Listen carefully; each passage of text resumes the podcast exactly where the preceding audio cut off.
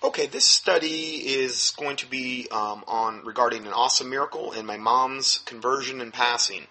That I, I have been meaning to get to this for a long time, and uh, I'm just going to combine these two, uh, basically praise reports into one.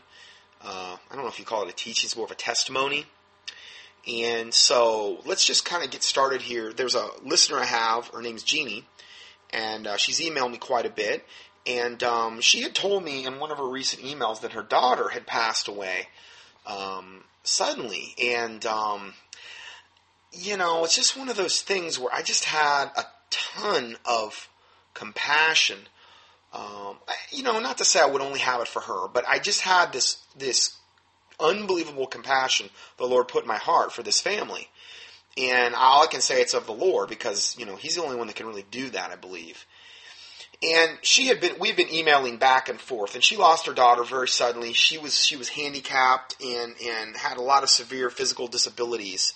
And they had basically, you know, taken care of her her whole life. And um, I just thought it was just so wonderful. You, you have a family here that has uh, a daughter with serious, serious physical disabilities, and you know, you don't see any complaining, or I mean, it's just amazing. You know, you just don't see a lot of that anymore in today's day and age and um, just had this this compassion. And I've been emailing her back and forth, and she said, uh, I got an email from her. It said, "Dear brother, sister, and uh, Scott and sister in Christ Taylor, I want to share this song with both of you. When Frances went to be with Jesus, her name was Frances.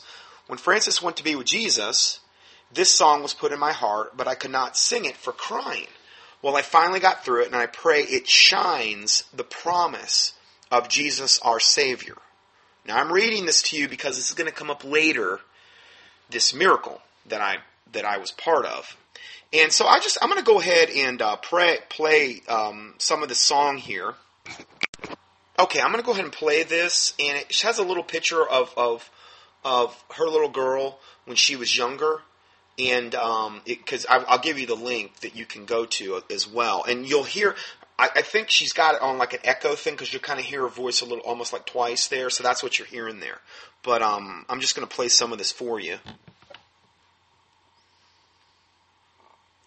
And then it says, oh, here, at the very start of the video, I didn't even see this till now. It says, for Brother Dave, we have his promise, love in Jesus. And this is a bright pink background. I didn't even notice this until now, which is yet more astounding on the whole miracle thing that I'm going to explain to you pretty soon. And uh, this thing about the promise is another thing that she included in the first. So, anyway, I'm going to roll this, and it'll make more sense later.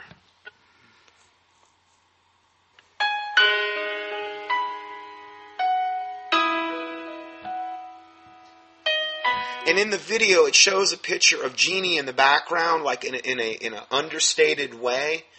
Um, and then in the foreground, you see a picture of her little girl when she was younger.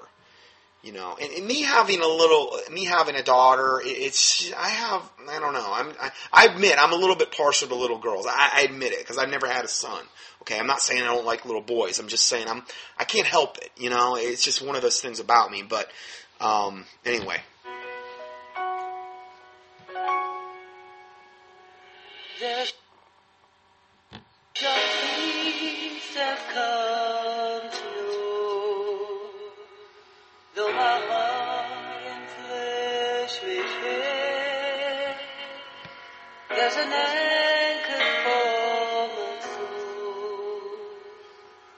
can say.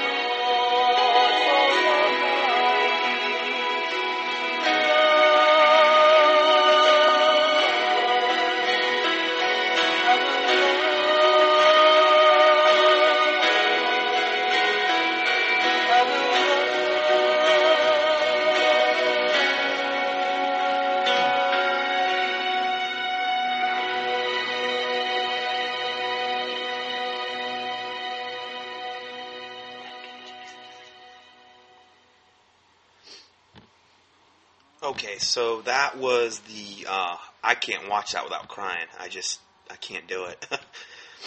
anyway, uh, let's go a little bit further here. Uh, I knew I wasn't able to get through this without crying.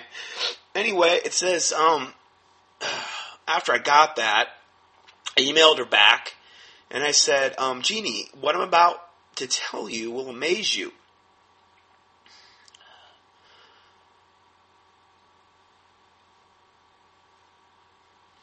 I said, I called my daughter in to hear the song you were singing below, and I told her about the email exchanges I've had with you. and the love and compassion the Lord has put in my heart for your family. Well, at the same time, I was minimizing some things on my computer, and my background uh, computer screensaver came up, which is a panoramic view of mountains, of the mountains and a river, probably somewhere in the United States as the sun is going down over the mountains. Well, as the screensaver came up, all of a sudden there were big rays of sunshine that were coming down at an angle, and none of this had ever been there before, ever. I mean, it's it's a it's a sunset, but the rays are like coming toward you. This was rays coming down, and they were big. I mean, it was, and they were coming down at an angle. It wasn't some computer anomaly and it said I meant I had never seen it on my screensaver. My daughter said, "Wow, where did those come from? They were really beautiful." And she was right there when this happened. We looked at each other, and I said, "That is the Lord Jesus Christ." I told her about um, every time I've had an email correspondence with you, I end up crying, and this doesn't surprise me. Well, as I went to type you this email, Taylor looked at your text above, which is the first uh, uh, the email she sent me, where she sent me the link. And I got this all in a PDF that will be associated with this teaching. You can go look at this, the actual verbiage, to understand what I'm talking about if you really want to see it. And um, uh, she looked at the text of your original email that you had just sent me, um, which made it all the more a miracle. When I went back to the screensaver, the rays were gone. Now, why I say that is the, in the original text of the email she sent me. I'll just read it to you again. I want to share the song with you both. When Frances went to be with Jesus, this was the song that was put in my heart. But I, mm, man, I could not sing it for crying. I, I can't even listen to it for crying. so, I, I, I, can see I just have a hard time singing. I can't even listen to it without crying. And then it says, well, finally I got through it, and I pray it shines the promise of Jesus our Savior. Now, the promise, that part's going to, we already told you that the very lead in to the song says, you know, the promise, you know, and, it was, it's in the exact color pink that I highlighted as well. It's in this pink color. Now that'll come up as well. I mean, there's so many confirmations on this, it's just unbelievable. But I pray it shines the promise of Jesus our Savior, the song. Okay? So, I'm looking at this, I've got all these rays coming down on my screensaver, and and it and it now it's it's it's it's confirming this shining this promise of Jesus Christ, and they're coming down like they're coming down from heaven, and then we look at her video and it has the promise, you know, um, and let me just go back to that. Now that now that I, I bring that up, I don't want I don't want to leave, leave anything out of this. I mean, it's just absolutely amazing. Um, hold on, let me just see here. I want to. For brother Dave, we have his promise, love in Jesus, and and it's in the exact color pink. I ultimately highlighted this in which turns out is her favorite color as well. Um, her daughter's, it was her daughter's favorite color, which is another thing that makes it all the more a miracle. Okay? And now, so I emailed that to her, and I said when I went back to the screensaver, the rays were gone. It wasn't like something that, that I mean, it was like, it was never there, and then I've got these big bold rays on my screensaver, and then I go I, I, I go back to my email to typer, and then I go back and it's gone. So it was an absolute total. It was an absolute total miracle. Okay, it, it was something I've never ever seen before. And I wasn't expecting any of this. I mean, I'm like, oh my word, this, this is unbelievable. Well, then I said, okay, God bless you, Scott. And then she emails me back. Um, praise the Lord God. Praise the Lord God, Almighty Jesus Christ. We have been crying here and praising Jesus, then laughing, then crying. Thank you, Brother Scott and Precious Taylor, for sharing this touch of the Lord with us and confirming to us so beautifully that Frances is safe in the arms of Jesus. I know you, I don't know why we deserve this. That's exactly how I felt. when I, I mean, just like being part of this, I'm like, I don't deserve this. But then it said, she says, um, we feel so very humble that the Lord would show you and Taylor something so beautiful that would mean everything to us. And I had no idea, really. I hadn't put two and two together. I hadn't put anything together. I'm just thinking, oh my, this is amazing. And then it says, Thank you, Lord. I do not have the words for what you both saw together, the beautiful sun rays, the Lord turning up like that. Well, there are no words, but I just praise Jesus Christ for it. That the highlighted, that you highlight, see, I highlighted the words in pink that I had written, um, and the promise was highlighted too was just set our hearts soaring because I highlighted the fact of the shining and the promise in her original email. Well, that sent their hearts soaring because if you remember, in the letter I wrote you previously to Sister Vivian the day of Frances's funeral, the Lord had taken me. Now, Vivian, her, uh, her sister Vivian, she had wrote her a letter the day that her, her da- of her day, the day of her daughter's funeral. The Lord had taken me to King David, and him losing his baby son, and the promise that he would see his son again was in his very soul. That was what the Lord gave me. That promise Okay? Remember when, when David said, I will, he will not come to me, but I will go to him? When his son had died, when he prayed and fasted and wept all those days, he says, I, he will not come to me, meaning his son's not going to come to him anymore, but David will go to him, meaning David, when he gets to heaven, he's going to go to his son, his baby that had died. Okay? So, that was the promise. Okay? And that's when I, I highlighted the promise in pink as well. And, um, uh, that he would see his son again was in his very soul. That is what the Lord gave me, the promise. And you highlighted the promise in pink, Frances's favorite color, and that was the very color that was at the start of their video as well that I just said, when it talked about the promise. And on the day of Frances' funeral, it was a glorious, shiny day. And it had been raining the day before, and it rained the day after.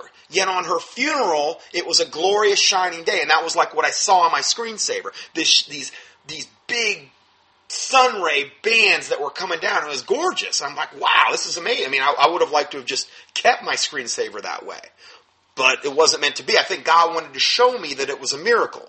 That it wasn't just some aberration that where my computer got messed up and it's just going to be permanently embedded on my computer. This way was more impactful. The Lord knows how to, to, to give maximum impact. And I would have to say this is maximum impact, this whole story. And then he goes on to say, she goes on to say, I copied a couple of pieces of the letter I wrote to remind you below. I'm going to read you those parts of the letter.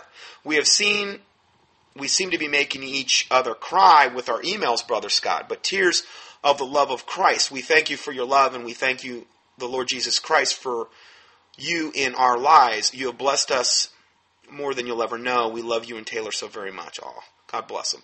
Jeannie, Mark, and John. And then in, uh, this is parts of the letter that she was talking about. Uh, when Frances was slowly slipping away, her daughter, we praised the Lord Jesus for everything he had done. We praised him and gave him all the glory. Man, what an awesome attitude. Praise the Lord Jesus Christ. We held Frances' hands as Jesus took Frances home in the most beautiful, gentle way that makes me catch my breath every time I think of how God loved her so much. I picked up my Bible the day after I read where I had left off regarding David, and I could feel the pain and sorrow of King David so bad that it made my heart ache as I knew how he was feeling to have lost a child. Then I saw King David, who knew God, knew he would see his son again. I felt the joy of the Lord fill my heart as I knew Jesus was giving that promise to me. Uh, and to me, John and Mark, I will see my child again and she was she was an adult when she passed away, and, and she was saved. And evidently, she liked listening to my teaching. She'd sit there and chuckle and stuff about my jokes and stuff. But um, anyway, so I thought that was cool. Not only did the Lord move to give Frances the most glorious place for her body to be buried, in this particular cemetery. I had never seen this place before, but the Lord put it in remembrance a conversation years ago when I heard someone say that this place is where they would want to be buried because of how beautiful it is. And again, my screensaver, it's a real beautiful, uh, majestic, mountainous thing, you know, so it kind of coincides with that as well, if you think about it. Um, and um, how beautiful it is when we drove in the tr- when we drove in the trees all around, looking down over Edinburgh. The peace that came over me was so gentle, like the Lord soothing my soul and showing how perfect He is, and how much He loved Frances. As the sun shone down on this perfect day, Jesus gave her. This is, this is the original letter she sent me before any of this ever happened as the sun shone down on this perfect day Jesus gave her. That'll get you fired up your woods wet. That's enough to make a Presbyterian run the aisles. Sorry. Anyway, um, and then then she goes on to say she loved the color pink. And that was in this original letter. I, I didn't remember that. I mean, you know, I, I have to go through. I can't tell you how many emails every day but she loved the color pink, chocolate cake, and the Waltons. uh, and then loved when we would sing to Jesus, lying beside her, and tell her how precious she was to God. So that was, and then praise your holy name, uh, Jesus. And then I replied back to her. I said, Jeannie, this is the first time for me. I have never had anything like this happen in my whole life. I should share this with my listeners, but I would not want to do so without getting your permission. God bless you. And then she re- emails me back.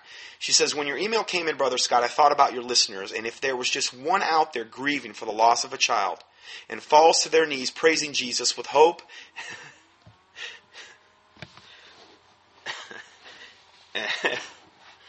oh boy. and the Lord's promise, that would make my heart burst with joy. Please share anything you wish. All glory to Jesus Christ. We love you, Brother Scott and Sister Taylor. Praise Jesus. Please pray protection when you tell this, as Satan will hate this, showing the glory of our Lord. Yeah, amen. You cannot believe how I've been fought lately, trying with my emails, trying to get these teachings up. I mean, it's been unbelievable.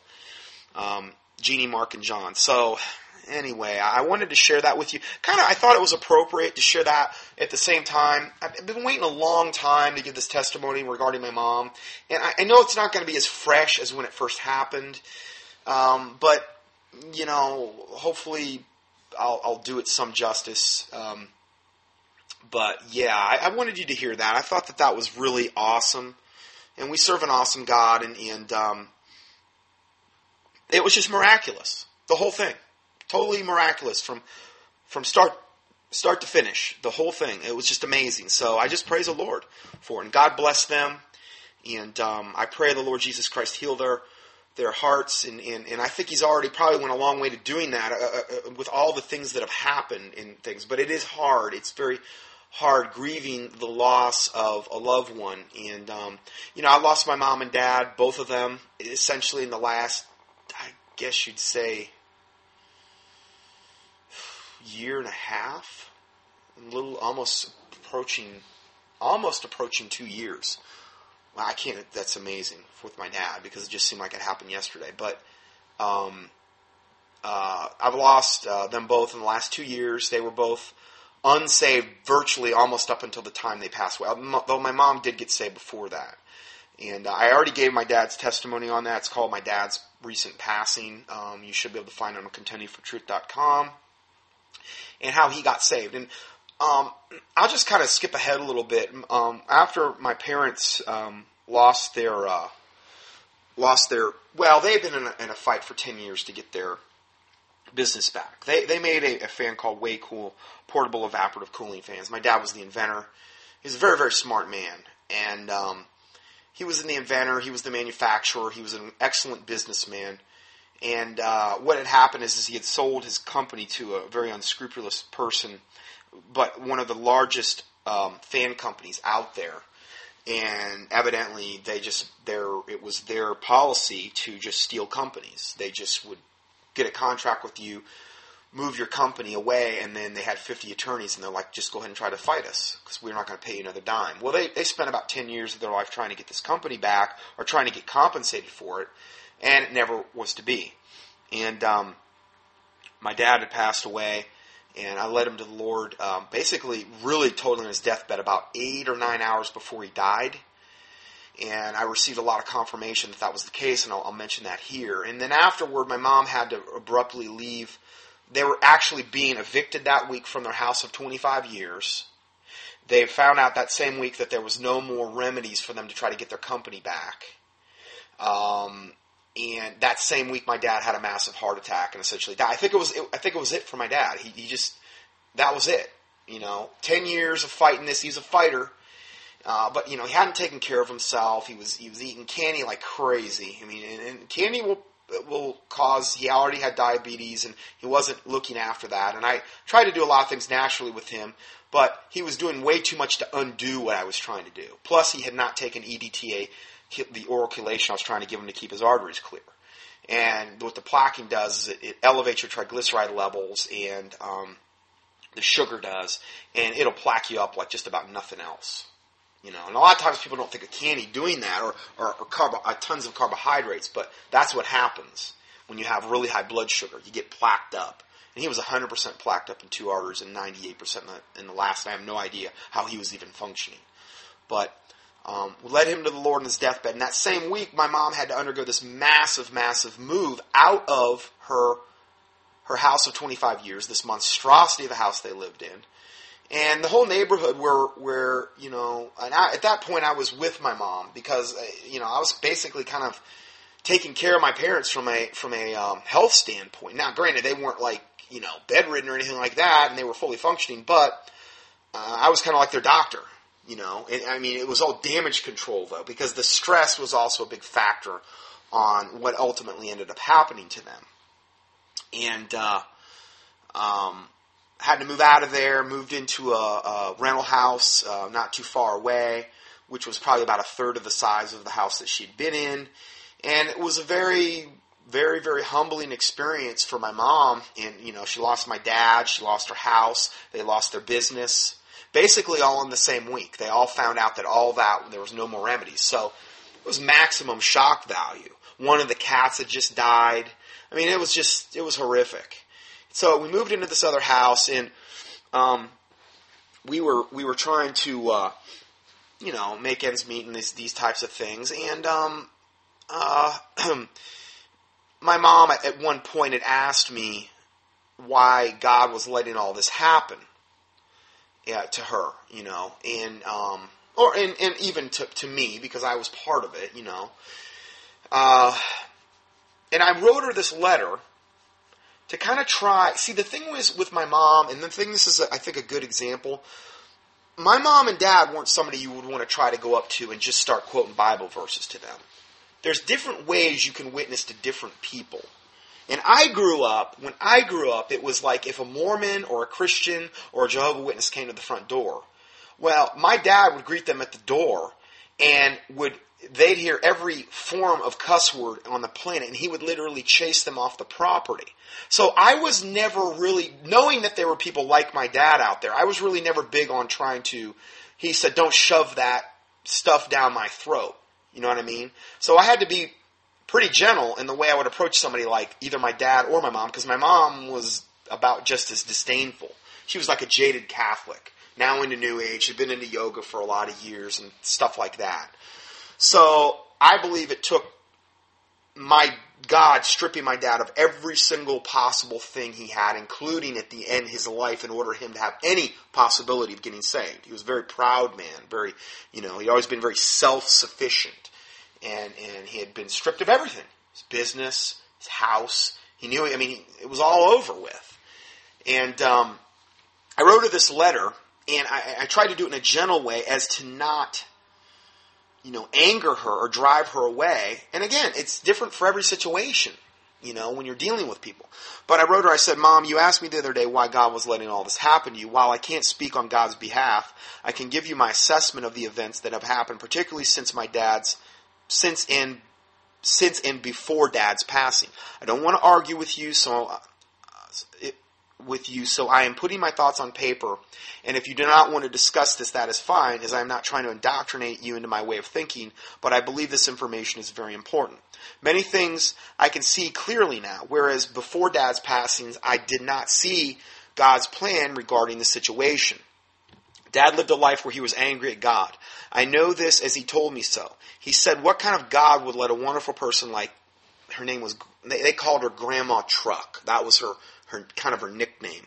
I think that was her name, die in the horrific manner she died in. Uh, now, let me explain to you about that. My dad had this grandma, and um, she was evidently a, a Seventh Day Adventist, and she um, was a very, very wonderfully nice lady. Uh, evidently, my dad said that she was the sweetest lady he ever knew in his life. It was his grandma. Um, and um, evidently, what had happened, they lived up in Ohio, which is where I'm originally from, and they, um, uh, she had this event happen where it was, I guess, during, I'm assuming during winter, and they had uh, at the time in the older houses i'm sure they still have them they're called registers whereas the heat came out from the floor as opposed to coming out from the ceiling. And she had a couch there and i guess that a lot of times they had the registers would come out right near the wall. She had a couch and evidently somehow she fell down between the couch and the wall and the register was there. And i guess the, the heat coming out was just I, I guess i don't know really, really incredibly hot. And she fell down right over her private female part. and it burned her alive from the from the outside in, and it was evidently a horrific, horrific death. And ever since then, my dad was like, that was his excuse to say, what kind of God would do this? And I don't want anything to do with God if that's the God that would do this to this sweet woman. So this is one of the reasons my dad was almost unwitnessable. You, you, I mean, I, I don't care if you think you're the whatever. This man, you couldn't witness to him. Okay? And there are people like that where, and he was also, he had the worst temper of anybody I've ever seen in my life. I mean, when, when my dad would go psychopath, you, you, I, I cannot tell you how many fistfights I've seen that man in. When he was growing up, he told me that it was his goal to get at least one fist fight per week. I mean, he was in more fights than anybody I had ever, and he never, I've talked to his friends, as far as I know, he never lost a fight in his whole life. When he would get in his psychopathic mode, um, you, I mean, you, you think you've seen rage. Well, I, I'd put my dad, my dad against about anybody as far as just flat out rage like you've never ever seen. And I grew up with that. You know, I grew up with that. I grew up with that, what, you know, what happened with there. And I mean, you know, there were times where he almost killed me on several different occasions. Um, and, you know, he, there was a few times what he would, what he would do if, if he would go into his most unbelievable severe rages is um, one time I bought the wrong kind of M and M's, and this is a true story. I bought the wrong kind of M and M's, and he wanted peanut, and I bought um, plain M and M's. And we got into the house, and he threw the bag down, and he busted it all over the ground. And he took me in into uh, I think it was the guest bedroom, and he got me on the floor, and he was smothering me with a pillow on top of my head. And I mean, when you get smothered I, I don't know if there's not a lot of people that have ever had that happen, but I mean, he smothered me to the point where you know when you pee and poop yourself, that's called the Riddick reaction. I learned about it when I was studying to be a doctor, and you're you're you're basically uh, about right at the point of death. I mean, you're you're you're just. I, I was I don't know how close I was to death, but it was that bad, and he did that to me on several occasions. And I'll tell you what, you, you want to know about fear. You get, you get somebody, you get, you go through something like that. You know, and that's how I grew up. You know, I'm not saying it was every night, and I'm not sitting here feeling sorry for myself, but I'm just telling you that's the kind of rage. So he wasn't the kind of guy that you were going to go up to and um, intimidate or push around or throw a lot of Bible verses at him. It wasn't wasn't the type of guy that would you'd want to do that with. And um, that wasn't the way you're going to have to reach him. God had to humble him and take everything away from him. And I totally forgive him. I mean, God's given me this compassion where I was able to, to absolutely, totally forgive him. Don't walk around wringing my fists about my dad and all my childhood or whatever. You know, I praise the Lord I got saved. you know, that's what I'm happy about. I got saved because with the, with the upbringing I had, with with as psychopathic as, as he was, with my mom totally being immersed in New Age, with both of them being totally jaded toward any type of religion, with you know, my dad always had a stack of Playboys everywhere. I mean, the, the rock music always going on. I mean, it, it was like secular as you could possibly imagine. That was how I grew up. So, um, you know, I praise the Lord Jesus Christ I, I that I got saved because the uh, odds weren't really that great if you looked at me from on the surface for for that to happen. But anyway, he was he grew up his whole life, and I think this was a polarizing event in his life. And I said, I know this as he told me so. I, uh, he said, "What kind of God would let a per- wonderful person like Grandma Truck die in this horrific manner she died in?" And I said in the letter, I said, "I don't have all the answers, but I know this event greatly angered." Uh, dad towards God. Dad strived for much of his life to attain certain things and goals. He was very independent. He never relied on God for anything that I was ever aware of. I believe in this type of situation, God had to humble dad. You see, the last 10 years of his life, of him battling to get his company back, um, uh, um, that this white family stole from him. That was the last name of the family that stole the company. It started. It, um, it started with his brain tumor because right after it was really weird when he got the company stolen from him, the the business that he had. All of a sudden, one day we go to work and there's all this voodoo on the side of the building. Now, I'm not saying I believe they're high level Luciferians. They're the fifth richest family in Minnesota, but I believe they're high level Luciferians. And um, I don't know whether what type of witchcraft they were doing, but from that moment on, my parents had nothing but problems and grief in their life. And my dad fought him tooth and nail, and he was an absolute thorn in this guy's side the whole 10 years. Nobody ever battled that guy like my dad because he was a fighter. And the thing about it is, is I think that if there was any type of, of person that would want to retaliate via witchcraft, and I believe he was a Luciferian, it was this family. I don't know if that had anything to do with the voodoo that was on the side of their of their building. But once that happened with the voodoo, my dad got this, um, all of a sudden, he had this massive brain tumor that showed up out of nowhere. And it was, it wasn't, it was a benign brain tumor, but it was, um, it was putting so much pressure on his brain, it was literally the size of your fist.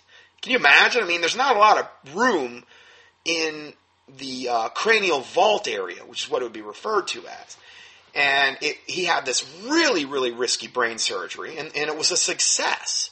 But that happened at the same time he had just found out his company got stolen. And then not too long after that, he had this acute appendicitis that almost killed him as well. So he had just one thing after another. And he's finding out, and this, this reality is, is, and he got really bad legal representation off the bat. And he's coming to the conclusion, you know, I'm not going to get this company back. And I, I worked all these years. I patented this product. I developed it. It's a great product. And it really was. It's an awesome product. You would see my dad's fans on the sidelines of NFL football games. And the Gators had them. Tennessee Titans had them. Tennessee Vols had them. Uh, Miami Dolphins had them. Miami Hurricanes had them. They were like, now you see the old, they, they've all reverted back to the old ones because my dad, once this guy took over the company, he just ran the product into the ground. It's just like he wanted it just so he could run it into the ground one of the best products ever made in the portable evaporative cooling industry, and it could have really helped a lot of people. I mean, the thing was amazing. If you if you were working in front of one of these fans, you could be in 95 degree heat, and if you were in any kind of proximity to one of these fans, you would be cool. I mean, it, it, and it made a big difference with productivity and a lot of different things in the workplace. It was a very good thing. It wasn't an evil product. I guess is the point I'm trying to make. You know. So anyway, um, I'm going back to the letter here. Uh, you see, the last 10 years of his life, he was um, trying to get his company back that the white stole from him. It started with his brain tumor and then the appendicitis, both of which he could have died from. He also had numerous blood sugar issues. He also had a stroke on at least one occasion. I think actually more than one. They were mini strokes, but still, he had some damage. I put him on a protocol and he recovered really quick. But these are humbling things coupled with the fact that no matter uh, what he did, he could not win any court case against the whites due to the extreme corruption of the court system. They, they bought off all the, the judges. Not only did they have 50 attorneys, they bought off all the judges. It got so bad at the very end, they actually flew a federal judge for hire down just to, to where we lived in Fort Myers, just to rule against my dad's case. That's how bad the whites didn't want to pay. And it was, I think it was a matter of satanic principle for them. That is how bad. They probably spent millions of dollars just making sure my dad and my parents never got paid for their company because it was a matter of satanic principle for them. They literally flew a federal judge down to rule against my dad's company because he had such a compelling case at that point. Um, let's go further. So, um, I'm trying to find myself here. Uh, the night before the end of his life, he essentially finds out then that he's never going to win any court case against the whites. They found out they had no more legal remedy. Okay, uh, they had he had a man, a very very high level person named John Corforth, um, in his last ditch attempt to gain a court victory. In other words, it was finally over after ten years of fighting. He also finds out in the same time frame that he will never be able to keep his house of 25 plus years, into which he has put tons of money. I mean, every time they got money, they always had to like expand or do some addition on the house or renovate or what. I mean, they put at least 350 grand, if not way, way more, into that house. And in, in the end, they just ended up giving it away. It was worth it, when when the real estate boom was going on. The house was appraised at a million dollars when they ultimately ended up turning it over to foreclosure, I don't. I think they maybe got like ninety grand for it. I mean, it was just like Unbelievable. And um, it was it was a show house. I mean, it could have been in Better Homes and Garden. I mean, they spent so much money making this thing the way it was, and it was kind of keeping up with the Joneses stuff. Um, so then he learns that he's not going to be able to keep his house of 25 plus years, into which he had put tons of money into, not only in the mortgage payments, but also in the massive upgrades that they put in over the years. At the same time, he's having all kinds of chest pains. This was a, like a three day period before he died, which we found out later were substantial heart attacks. So all of these events I just mentioned just happened to occur at the same time frame, and then also during a very stressful move, which he was forced into by an impending eviction because they were being evicted from their house. Then early on Monday morning, Dad finally succumbs to the massive plaquing of his arteries and the accumulated stress of everything that I have just described. He had been stripped of all the major material possessions of his life, and now he's facing losing his life. At the same time, I sent out an email to hundreds of my listeners uh, and have everyone to have everyone pray for my dad. I told them he was in a semi-comatose state. I told I had at least two people reply and tell me that I need to go to the hospital and pray for him, which I was planning on doing anyway. The one man told me he was in a full coma. I believe he was like from Tahiti or something. He was in a full coma for weeks, but he could hear what people were saying to him.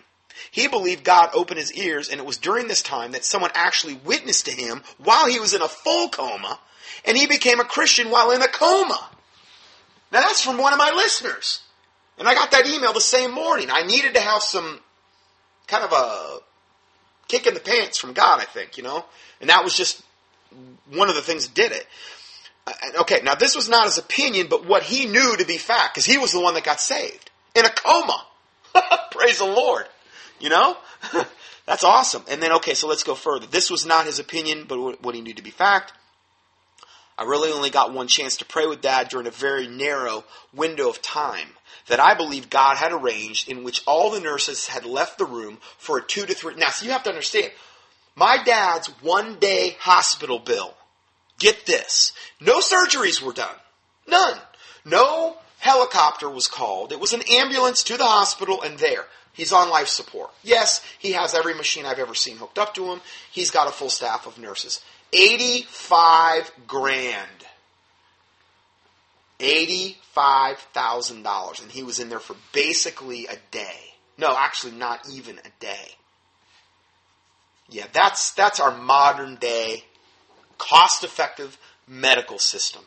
$85,000.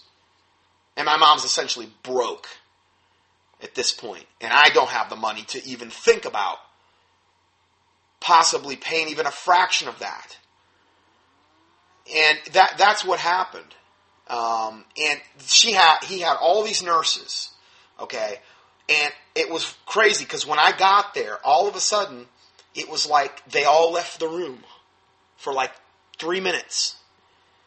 And I hadn't seen that happen, and I'd been there, you know, like the night before and there, and I mean, you know, this guy, he's, he's going downhill. He's not going uphill. He's going into organ failure at this point. Things aren't looking good. I mean, when I got there, there was there was maybe a small, tiny sliver that he might might turn around, but it wasn't looking good at all. And, and I knew that, and that was one of the things I, I told him as I witnessed him. I said, you know, and I don't exactly remember what I said, to be quite honest with you. I think it was, I just prayed that the Holy Spirit would speak through me.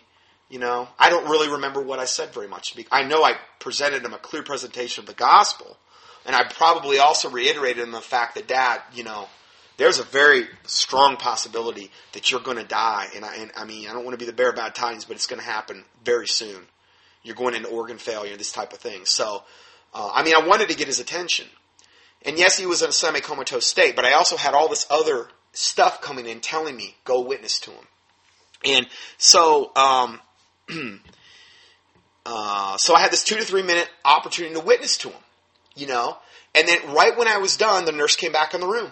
So there was another, you know, it was like a confirmation from God as well.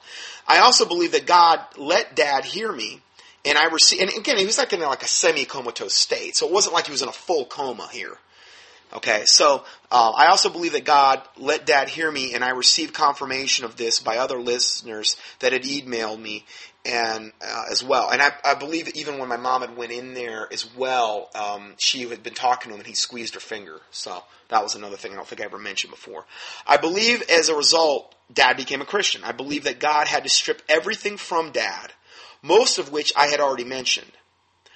But including his health and his life for dad to finally humble himself and yield to God. Again, it was the only probably scenario on the planet whereby which my dad was going to be saved was the exact scenario that presented itself and i had that two to three minute uh, opportunity of window which probably didn't occur in the whole almost 23 hours that he was in there and i just happened to be there right then well praise the lord jesus christ. I believe i'm going to see my dad in heaven. So let's go further. Uh, god god had to strip my dad of everything. Um, and then looking back on his passing, I believe that this was the only way dad would ever become a Christian. I personally prayed with both grandma and grandpa Johnson, my, my, uh, my, my dad's um, mom and dad, before they passed away. In the same way, I prayed with dad, and I believe I will see them in heaven as a result as well. Okay, so they were, they were saved as well. Not because I saved them, as I can't save anyone but because Jesus Christ saved them. I essentially gave them the biblical information outlined in this little track that I included with this letter. So I gave her a track with the letter. It is not complicated, but it's very simplistic, but incredibly important. Now, flashing forward some months later, you had those strange events unfold regarding the picture on Dad's memorial service announcement. Now, again, this is stuff I've never shared with any of you. Okay, I figured, you know, we're talking about miracles today. Well, Here's another miracle. This is pretty heavy duty, what I'm getting ready to tell you. Um, this was after my mom asked me this, okay, about why did this all happen. And then this event happened at our rental house. Okay, I'm going to tell you the scenario, and I also explain it here. Probably do both.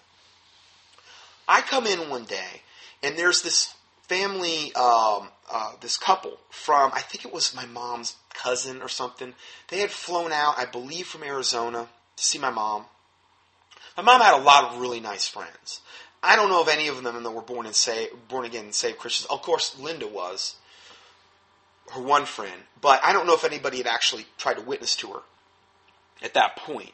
Most of her friends were, were New Age. Okay, this was, I believe, her cousin from like Arizona or something. Anyway, I come in the door, and they're sitting there at this table, and she's, they're kind of freaked out, and they're like, You're not going to believe what just happened. I'm like, What?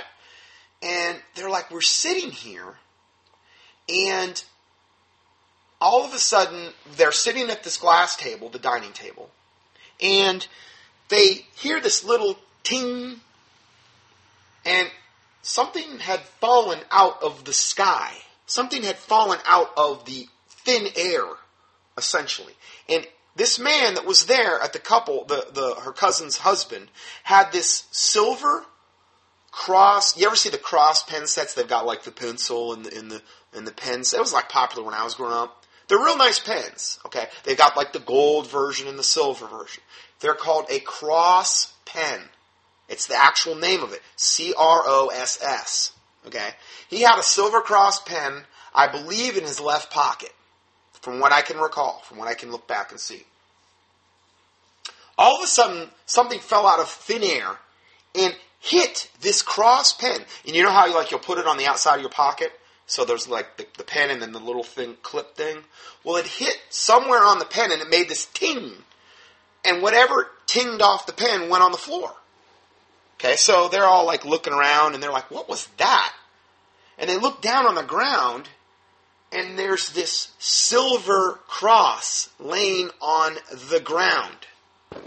Okay, I, I, just for argument's sake, I went and got this cross. I've got this cross. I keep it in my organizer. Um, and it's a cross. I'm looking at it right now. It's like a little ornate kind of cross, and it's um, uh, it's not a crucifix. Okay, it's a cross, and, and, it, it's got a little hole in it. It was it looks like it would be on a would go on a necklace. I don't know if it's actually it's a silver color. I don't know if it's actually silver, but anyway. This cross falls out of midair and hits this guy's silver cross pen. A silver cross hitting a silver cross pen. Out of thin air. Okay? Now, the reason I say that is because I looked above where he was sitting, and there was okay there's a light a big light over the table a chandelier light they had hung up there. No way it came from that okay? It wasn't even that wasn't even um, over him or, or close to him okay? The only other thing that there was is there was an air vent that was literally diagonal away from him. And if it came out of the air vent it would have had to have been blown out at such a force diagonally and it would have had to have uh, literally went over his head onto his onto his. Was, the trajectory would have been there's no way unless it was like a boomerang or something. In other words, this thing fell out of thin air. And I mean, they were sitting in the same positions. It had just happened, evidently, before I had walked in. Okay? And they were all pretty freaked out over it. Now, in the same time, my mom, during the memorial service for my dad, had made pictures of my dad which I ended up doing the exact same. It was kind of surreal because it was a picture of my dad and it was like advertised in his memorial. Okay? And in this particular picture, water had gotten on it and it looked like there was a tear coming out of the corner of his left eye. Um, and it kind of freaked my mom out because it looked like my dad was crying in the picture and like I said, it was surreal because, uh, you know, literally just about a year later, I'm doing the same exact thing. I'm doing my mom's picture where we had the memorial service at the same place, uh, at this pavilion place, and I'm doing my mom's picture, and, you know, it was just, it was surreal. But, um, so let me, let me, let me read this to you now, because you kind of know the scenario. So now, flash forwarding some months later, you have those strange events unfolding. This is me talking to my mom, unfolding regarding the picture on Dad's memorial service announcement, which what looked to be a tear in his eye, and at the same time you have this little silver cross fall out of thin air and hit this man's silver cross pen. So, you have Dad's picture with what appears to be a tear in his eye behind you. Now, his picture was behind them, or right there on the table. No, I think it was behind, no. No, it was on the table. I think it was right on the table. Because, yeah, there was nothing behind that. Anyway, the picture was right there when the silver cross fell out of the sky. Or out of, out of thin air, okay? And so you have dad's picture with what appears to be a tear in his eye. And at the same time, you have a silver cross pen hitting the man's silver cross, or a silver cross falling out, hitting the man's silver um, cross pen. Silver is synonymous in Scripture with redemption. The cross is obviously representative of Jesus Christ's suffering, sufferings to pay the sin debt of all mankind so that we may so that we could be saved and enter into heaven. I believe after having several months to think and pray about this that God is trying to communicate these points to you that I have just mentioned. I believe dad is in heaven and the tear in his eye is regarding his sadness and longing for you to get saved like he was so that you could um, so that you can be together in heaven. Okay, now that's what that's what I believe God convicted me about. I'm not saying that you know everybody's up in heaven bawling. I'm saying that even if even if my dad wasn't, because I again I'm not in heaven. I can't say that I'm like you know knowing exactly what's going on up there. But if nothing else, that picture having that tear in my dad's eye, I would believe would be representative of that. Okay, so um, God and Dad uh, and longing for you to get saved like he was so you can both go to heaven. God and Dad are trying to point you to the cross, which is your only hope of eternal redemption. Okay, remember it was a silver cross, silver's silver's the the the um, symbolic of redemption. He's trying to point him to the cross. It, this this we've got a we've got a silver cross falling out of midair, hitting a silver cross pen. I mean, come on. this is a true story. As God is my witness, this is a true story. And Taylor witnessed it all too. So, God and Dad are trying to point you to the cross, which is your only hope of eternal redemption and reconciliation to God. The silver pen and the cross only reinforce this point. I can see no other interpretation from a biblical standpoint because I didn't just give her some snap decision. I prayed about this okay, Lord, what are you trying to show? And then it became real obvious to me after I prayed about this psalm and, and thought about it some, and then it all started to be real super clear to me what was going on. Taylor and I love you and want us all to be together in heaven. Please see this track, and if you want to know more, I've done a whole teaching on the subject, and I gave her the link to my audio. Because my mom wasn't really good at face to face stuff anyway. I, I, would rather approach her. And in some people, you approach them in this manner. Because if you approach them face to face, they feel cornered. You know, or they become argumentative. That's what my mom would have done. She would have become argumentative. I didn't want to argue. You know, I mean, you can't. The thing I like about writing letters sometimes is you can't argue with a piece of paper. You can, but it doesn't matter. So you're you're trying to get your point across here. So, um, okay, so then that happens. Okay, then um, you know, then we have more tragedy. Taylor's cat dies. Lizzie. I mean, oh, we love that cat. I, I just I've never been devastated from the loss of a pet like that cat. I don't know if it's whether because then my mom she had cancer. She got uh, they found out that what ended up happening she was ha- she had been having all this uterine pain, and um, what ended up happening is she'd been having this for years, and they told her it was fibroids. And in I think it was like November, I guess it would be November of last year, about a year to this day, she was going in for surgery to get these uterine fibroids finally removed and get rid of all this pain. She was actually going to get a hysterectomy because they said that's the only thing that's going to help you. Well, my mom didn't want to do it, but she was sick and tired of being in pain. She'd been in pain for years. And when they went in, because they hadn't done the proper diagnostics prior to this, because my mom didn't have a lot of money to, to do a lot of the proper diagnostics, but I also blame it on them because they should have done the proper diagnostics before they went in there. Well, they opened her up and she's just full of cancer just full of cancer. I mean, really bad form of cancer too, adenosarcoma, and very, very aggressive. It, they, they couldn't even hardly cut through what they. I mean, the, and the guy doing the surgery wasn't a cancer doctor, so he closed her back up. And this devil, from what I can understand, closed her back up, and he was all he was just infuriated. I don't know whether the fact that he misdiagnosed it or whether you know he couldn't do the surgery or what, but he never even came in her her room after the surgery to even uh, consult with her or anything. The guy just opened her up. Never even came in there to to to uh, offer um, his not condolences because it wasn't like at that point it was a, but it was pretty bad.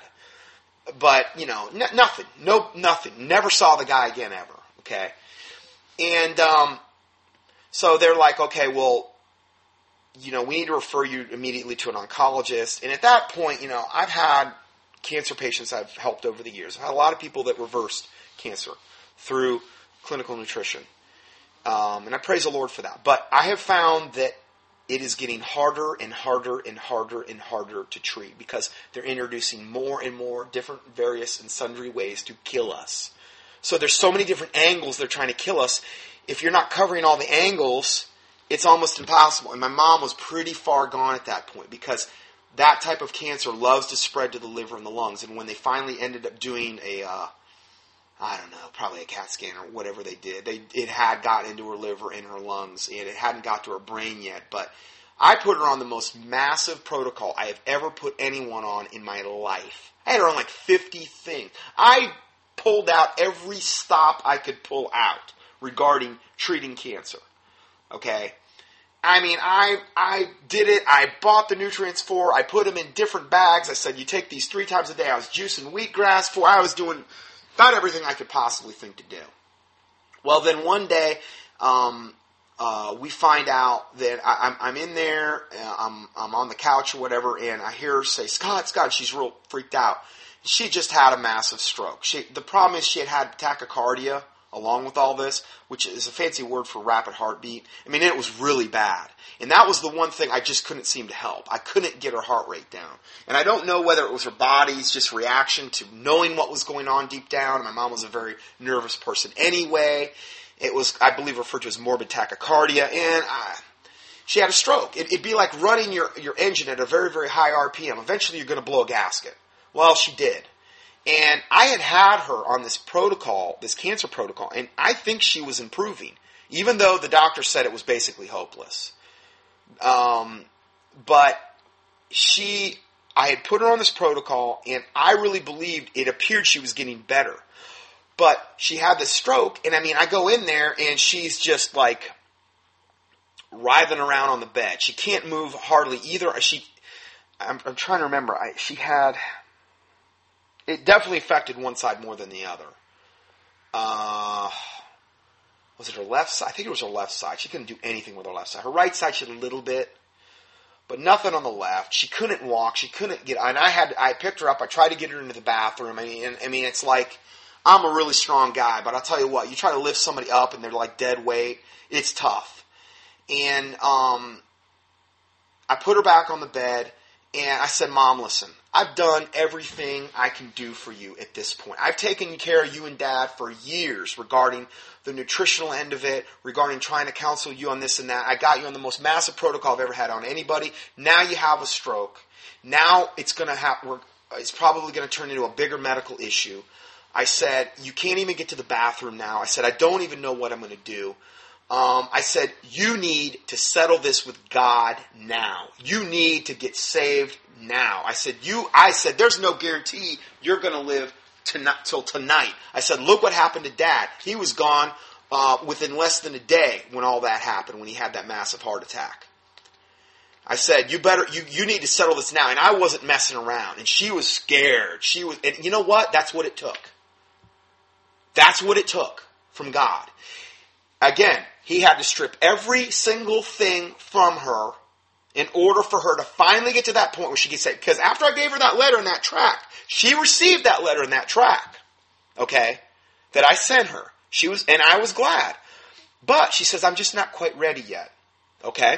Well, so then God said, and I'm praying about this, and Taylor's praying about it. And so God's like, okay, well then, here's what we're going to have to do, Jan.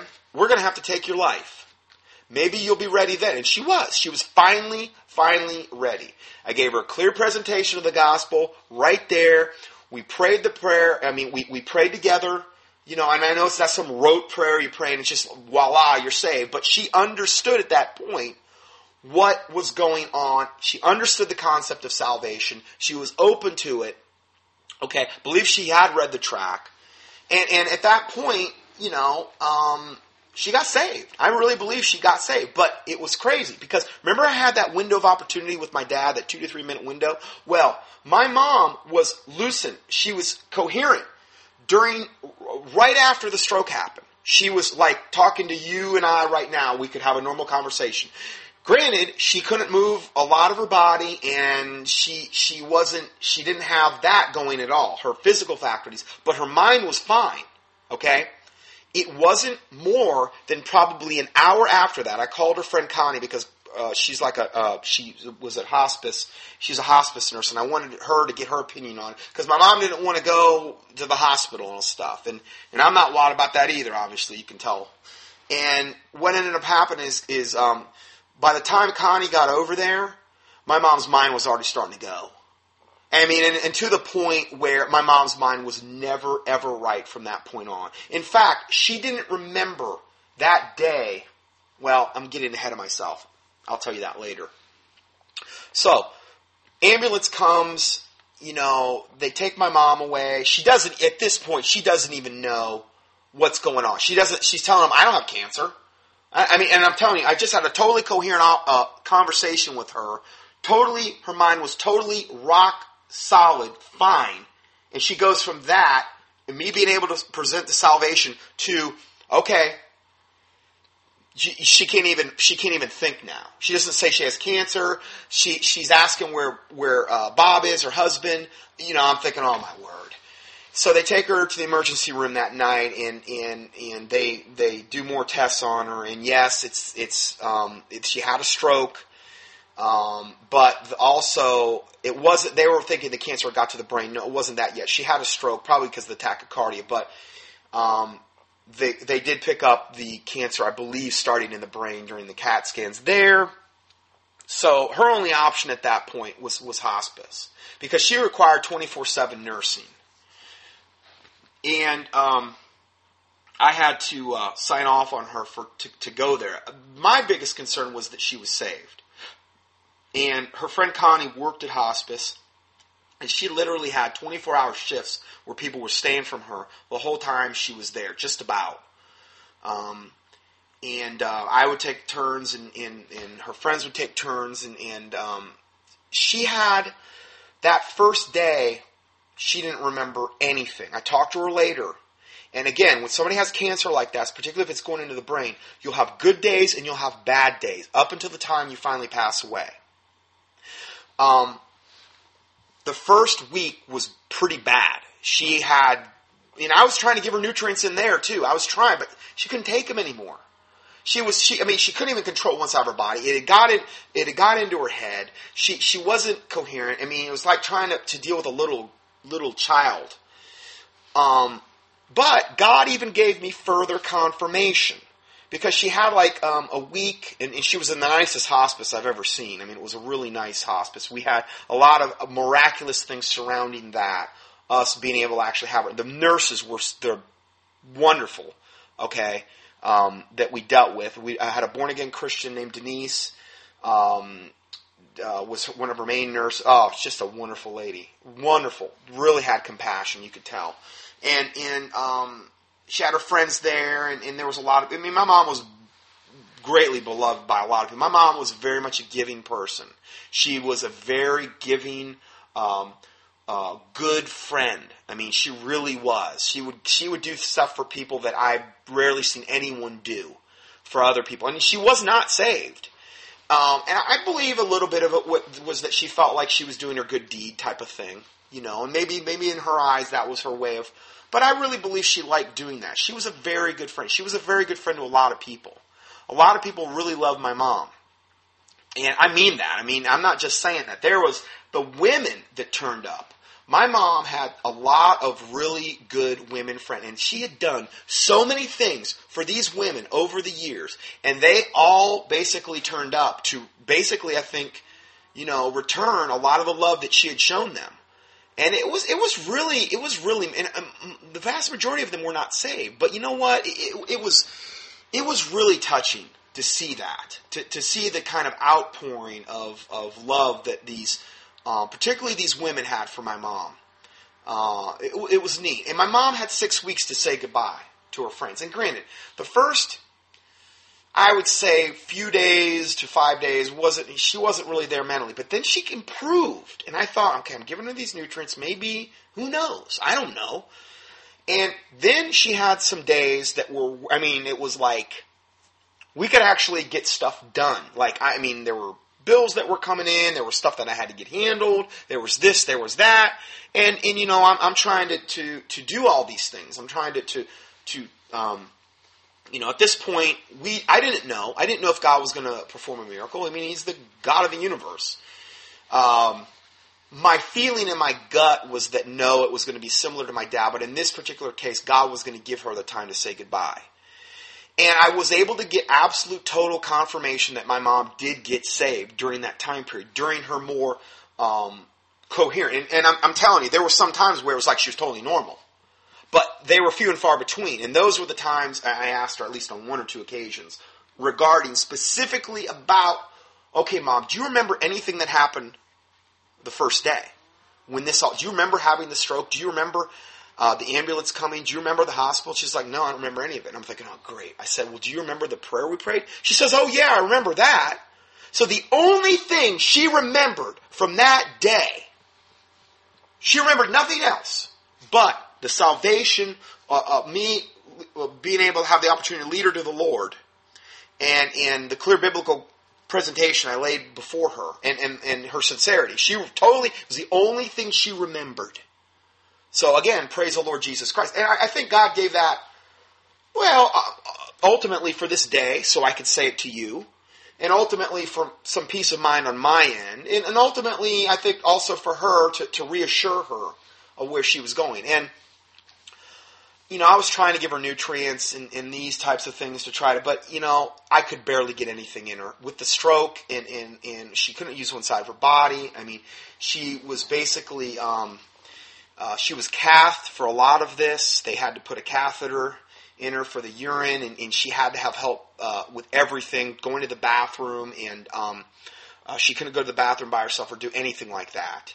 And she required really twenty four seven nursing. Well um, I was um, I was trying to do everything I could for Social Security, disability, this and that, and and going through all that, and um, which was an absolute nightmare. But um, I guess it was about six or seven weeks into it. Uh, it probably about six weeks. She all of a sudden really took a turn for the worse.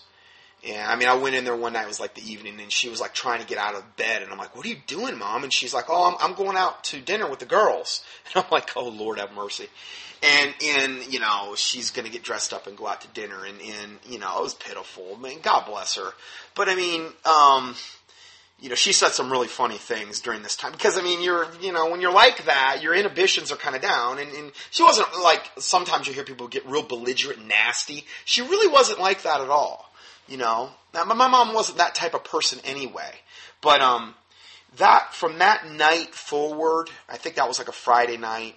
She really started going downhill quick. It had really got into the brain, and then I can remember. I think it was the, the uh, two or three days before she ended up passing away.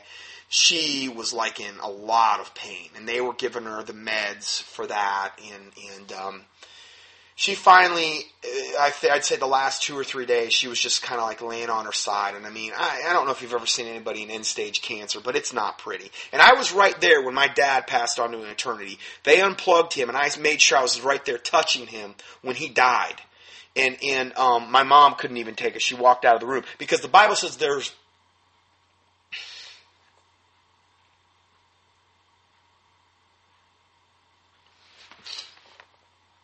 The Bible says there's wisdom in the house of mourning.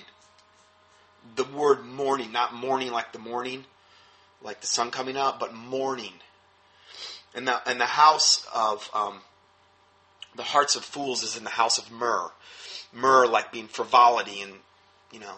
And I, I like, you know, almost go out of my way to put myself in those positions. You know. And I was right there when they, when they unhooked my dad from life support. I was the only one in the room when, when he ended up passing away at, the end. My mom couldn't take it. Not to say I'm better. I'm just saying I just I just wanted to do that, and I was right there. What ended up happening is it was like the last night. Well, I didn't know it was last night. You know, when they get to that stage, they really don't know. But I mean, my mom was just skin and bone. I mean, she just looked. Oh, my mom was a very beautiful woman. I mean, if, if you saw the picture of her the year before uh, about a year before she passed away, on her um, on her memorial service. You, I mean, my mom was really, really pretty.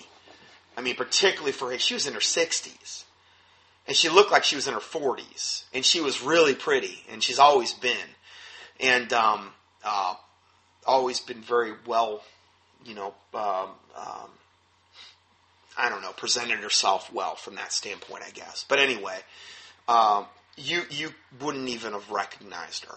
I mean, it, it was it was. I mean, it, it's a very hard thing, um, but uh, the Lord permitted me to be in the room. Um, I was watching her, and I, she was just breathing real shallow. And at that point, the the doctor, the MD there, told me that it's just basically the brain stem that's just it's it's keeping them alive, which is the respiratory centers.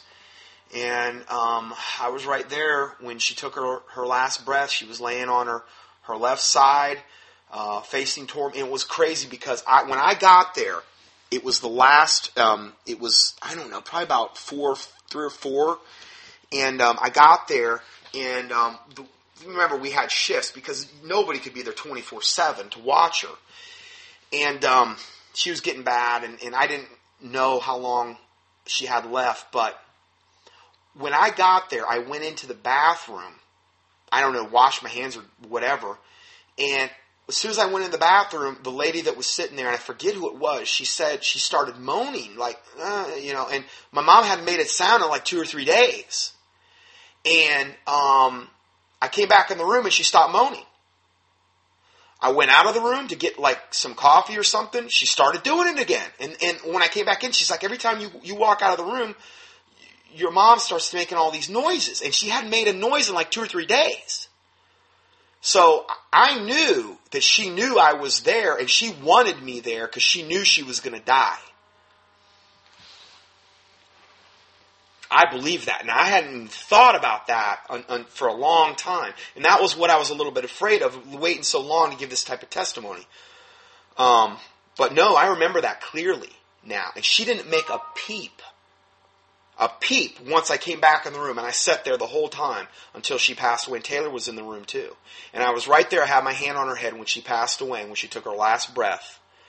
And um, we were praying, and we were we were um, I was praying when it happened that God would you know usher right up you know to heaven, and and and and it you know that's what happened. That's how it happened. And I called um, you know some people and let them know my family and stuff, and, and then they they in turn called other people, and then we had a memorial service for her.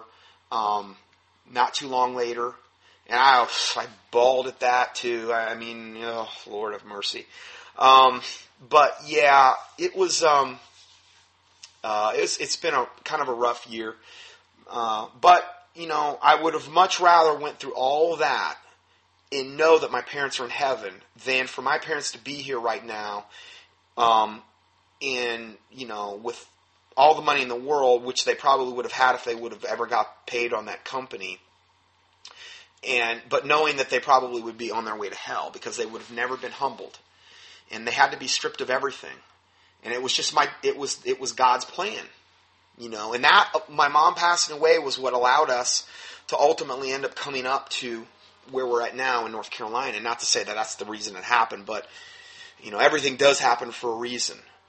And um, um, anyway, that's uh, that's what happened. The memorial service went very well. It was like I was able to say goodbye to my mom's friends and, and a lot of other people and as well before I moved up here. And it was just like everything, the doors then that opened up here were very sudden after I finally got all the loose ends tied up with my mom.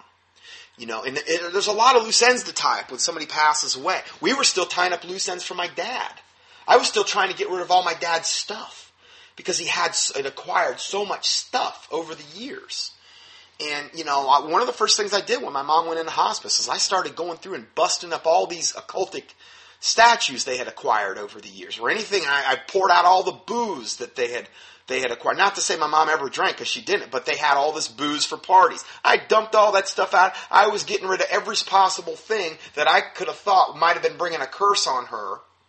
Because you never know. You never know about those types of things. So I busted everything that I would have thought would have had any kind of occult significance. I got it out of the house, busted it, did whatever. Ultimately, though, she ended up passing away. But when I did bust all those things, she did turn around and she had she had um, she was able to say goodbye because up until the time that I did all that, she was really going downhill fast. That was that first five day period. Okay, and I don't know if I would have ever gotten the confirmation that my mom even remembered doing that. Not to say God couldn't that she wasn't saved, but I just, I kind of wanted to get confirmation. And it, and it was nice because she was able to say goodbye to her friends. When I busted those statues and all those cursed objects, and I know they were cursed objects, and I can't even tell you how much stuff I got rid of, she had the opportunity. Uh, her mind came back for a time, and she had the opportunity to say goodbye to all her friends as well. So, um, that's pretty much bringing you up to currently where we're at right now. Um, that's how it happened.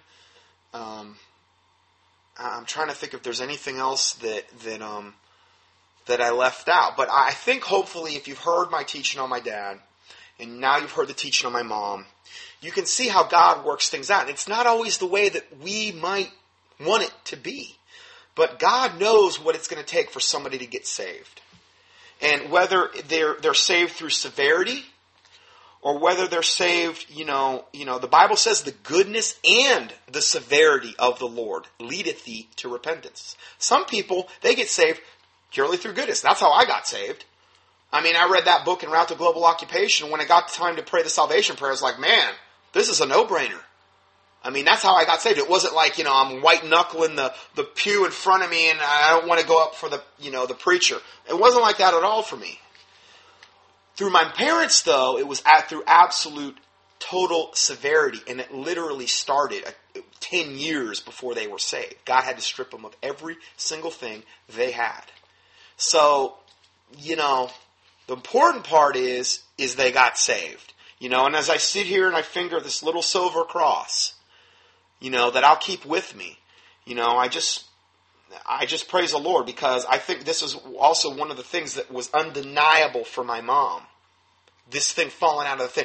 And it, you see the miracle that happened to me tonight, tonight that I described, where, where I had the screensaver, and it went like that. And then you look at all the supernatural experiences I've documented in previous things. And I mean, I'm not, I'm not in some hyper Pentecostal running around. I used to be, but I'm not anymore. I'm telling you, these are things that have happened to me. And um, I'm telling them to you to strengthen your faith and hopefully this will be a comfort to you and maybe give you you know some insight on on witnessing to people and that type of thing. Not to say i'm any expert because you're thrown into it and you feel real helpless when you're in that situation when you got somebody passing away or or whatever. It's not like something i think you'd really get used to. Maybe you would if you were around it all the time like if you worked at hospice and you saw people passing away um, Oh, one other little praise report. I had to sign off on my mom's hospice bill, uh, a hospice visit, in order for her to go in there. And and the you know I don't know how many thousands and thousands and thousands of dollars that would have been. I have no idea because she was in there for like six weeks, and ultimately they ended up. Um, I forget exactly. I think I think possibly um, they took the Social Security what little the, the Social Security disability did cover or, or something along those lines ended up they ended up taking that as payment. And I didn't have to because I thought oh my word the last thing I need to be is saddled with a hundred thousand dollar bill you know but ultimately uh, that didn't happen as well. And um, my mom's doctor's bills I tried as, as much as I could to to get what little insurance she had to to compensate them and, and um, ultimately that was taken care of as well. So I praise the Lord Jesus Christ for that as well, because I don't want to leave that out, because uh, that in and of itself is kind of a miracle as well. So, anyway, um, that's the teaching for um, today, and hope hopefully it'll be a blessing to you. I'll just go ahead and close this out in a word of prayer.